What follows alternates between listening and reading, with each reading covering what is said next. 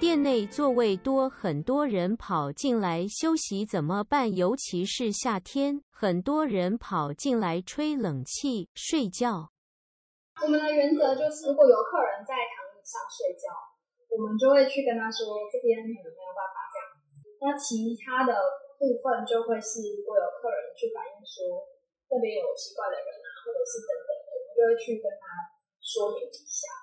其实有很多客人都会直接坐在书柜的前面，但我们通常就比较不会去跟他们说什么，因为这样的人真的太多了。对，这好像还是要看店家的处理态度。就也有遇过，也有看过，就是其他店是有不欢迎某些客人，对啊，所以就是看你的态度是什么。但我们就是都会偏比较委婉。 你们会对吵闹的或不受控制的小孩子说什么吗？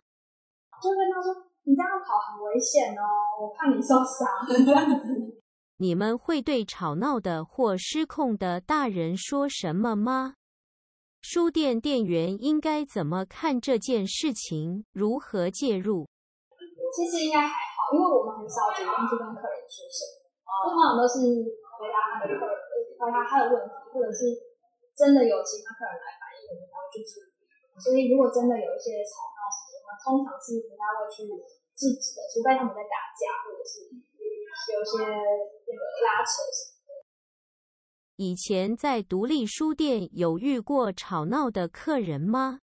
可是永乐座真的大家都很安静，然后没有什么吵闹的人，就因为他进去就是一个空间，所以你就会自然的想要。 而且永乐座的课程好像比较小清，对。如果遇到比较嗨、说话比较大声的客人，会去制止吗？就可能还是会等其他客人有反应再去协调。有进香团到书店里来怎么办？我们好像也之前那个有观光课的时候，也会有一些旅游团。 然后导游都比我们还熟悉，就是他会直接介绍厕所在哪边，然后儿童书店在几楼这种的。然后你们要买什么什么小物就去2楼买，就是都直接帮我们介绍完。对。遇到网美或来书店拍婚纱、亲子沙龙照的怎么办？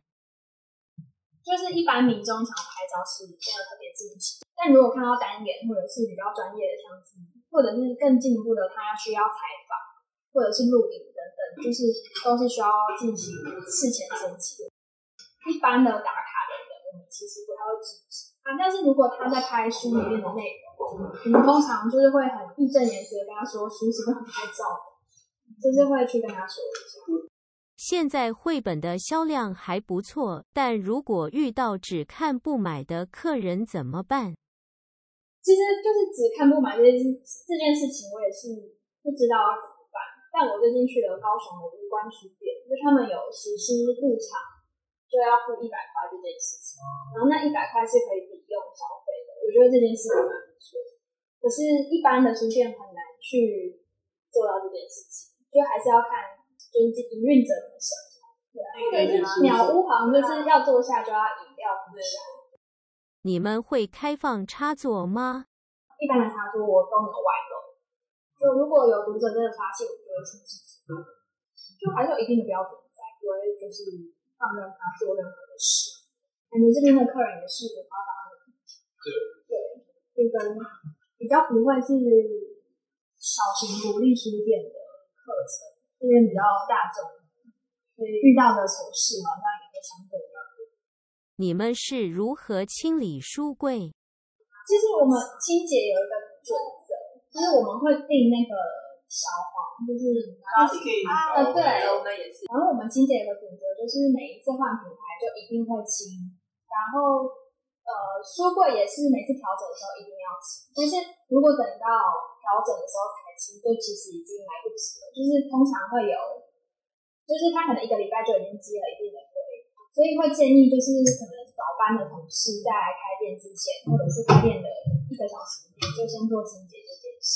然后把店内比较容易积灰尘的地方，可能平台的缝隙啊，然后一些比较突出的地方去做清洁。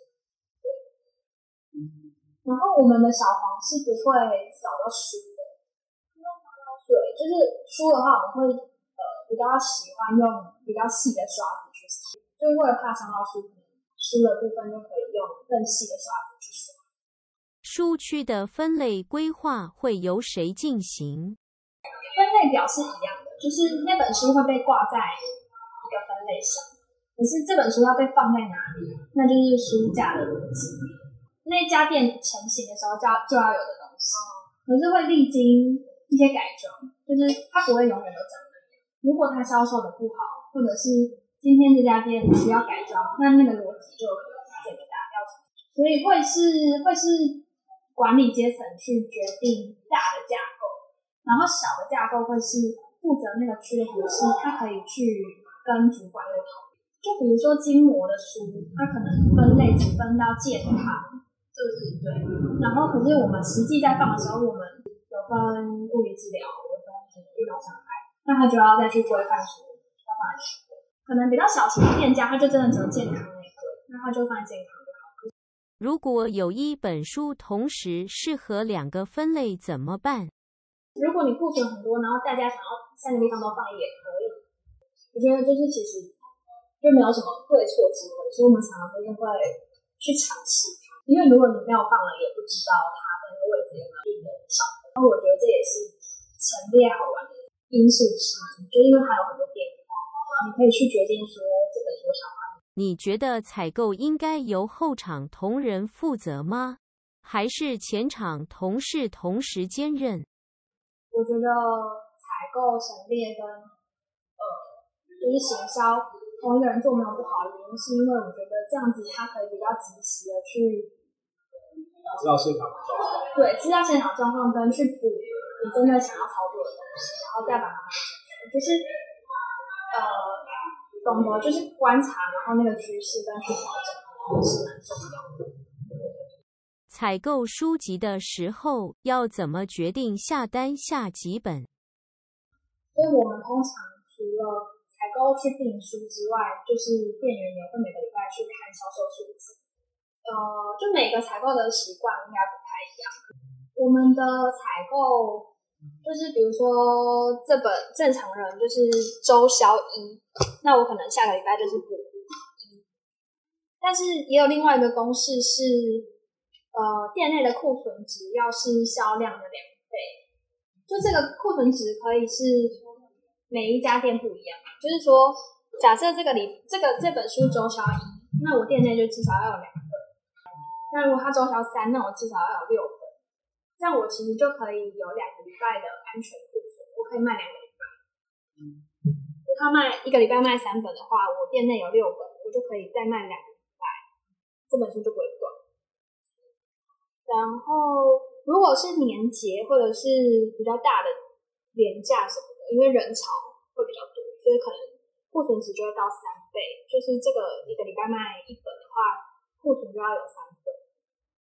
这个应该是指平台书的状况，就是你做平台书，就是用2倍到3倍。那如果是架上书的话，应该就会是回到，如果这本书每周销1的话，就才1本进来。但如果你觉得这本书有潜力，那我就会建议才2。就让它多一点，这样子这本书假设这个礼拜卖掉了之后，你就不用等一个礼拜这本书才又再进来，所以你可能就错失了一个礼拜。但是新品的采购，就是如果我们采新品进来，应该会是我希望它一个月卖多少本，我就第一次就采几本进来。比方说，我希望它第一个月卖10本，那我就先补10本，这是属于就我预期它的销量。就放了一个礼拜之后，你就营收数字可以再去做增减。然后我个人的习惯都会是，每一笔销售都看。对，就是我可能上个礼拜调了什么东西，然后可是没有出现在销售数字上，那就表示它没有卖。就是你可以去在从中看到说你调整的效益，就还是会建议大家都去看卖什么跟补书。来消费的会是会员居多吗？会员一直来说那个消费的占比是高的，可我有点忘记数字是多少，我记得是超过50%，就其实还蛮高的。对，大大部分的客人都还是会愿意成为会员。然后我们就会去看说一个月的不重复会员数有多少，就是有可能一个会员他来买10本，然后再跟10个会员来买1本是不一样的，所以这个也是会去看的东西。今年来说观光客就是锐减嘛，所以会员的占比的重要性也就大增许多，所以大家都会希望我们更着重怎么样去培养在地的客人，本地的客人，然后会员。店员认得出熟客吗？我们很多有奇怪的客人，然后也有真的会很忠实消费的客人，就其实蛮多的。有些人可能会每天都来买，就觉得哇，他阅读量真的好高。然后也有就是类似长期特定杂志的客人，就是可能每个月都需要这本杂志，他就给我们订。然后也会有所谓的大户，大户就是他可能一次来就买20-30本，对，都有。你们的书店有打折吗？我们就是只有新书跟书展会是7折，然后会员其实也是9折，然后一般的读者的话是没有任何的折扣的。那例行的折扣活动就会是新书，那通常就是出版社自己跟书展，就是跟出版社合作的。那通常自己办的自测书展是没有下折扣。怎么看某网络书店下杀折扣事件？我有看出版鲁蛇这些年的那个文章，然后他是说他觉得这样子做就是真的很恶质，因为Momo就是不是卖书起家的，是却做销家竞争这件事，然后就在网络竞争也算了，不这样也会压缩到书店的销量。就我觉得。我是不知道，就是现在大家到底一般的消费者知不知道某某的卖书这件事？因为我觉得大家直觉上还是会去博客来，然后或者是他才，或者是成品等等，所以我觉得没有那么的心情不好。可是我觉得如果我是独立书店的人，我一定会觉得怎么这样。可是成品之前有推一个活动是阅读一册7-7折，就是每一个成品正式成品的会员的话，他每个月都可以买1本书，然后是7-7折，因为他每一次买都会送的书签，或是想要收集这个的人一定是少数。7-7折跟6-6折当然还是有差，7-7折可能就会鼓励读者常常回到书店来，然后去买书。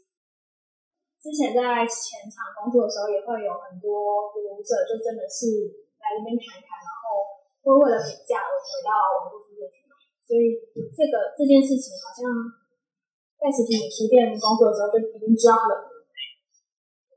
因为就真的也是没有办法去，因为如果今天是消费者的话，当然会是想要评价的，就没有很多人是真的会认同书店实体书店的价值。因为大家就很多人就觉得书籍买定价就是很贵，你知道为什么？也没有差多少钱。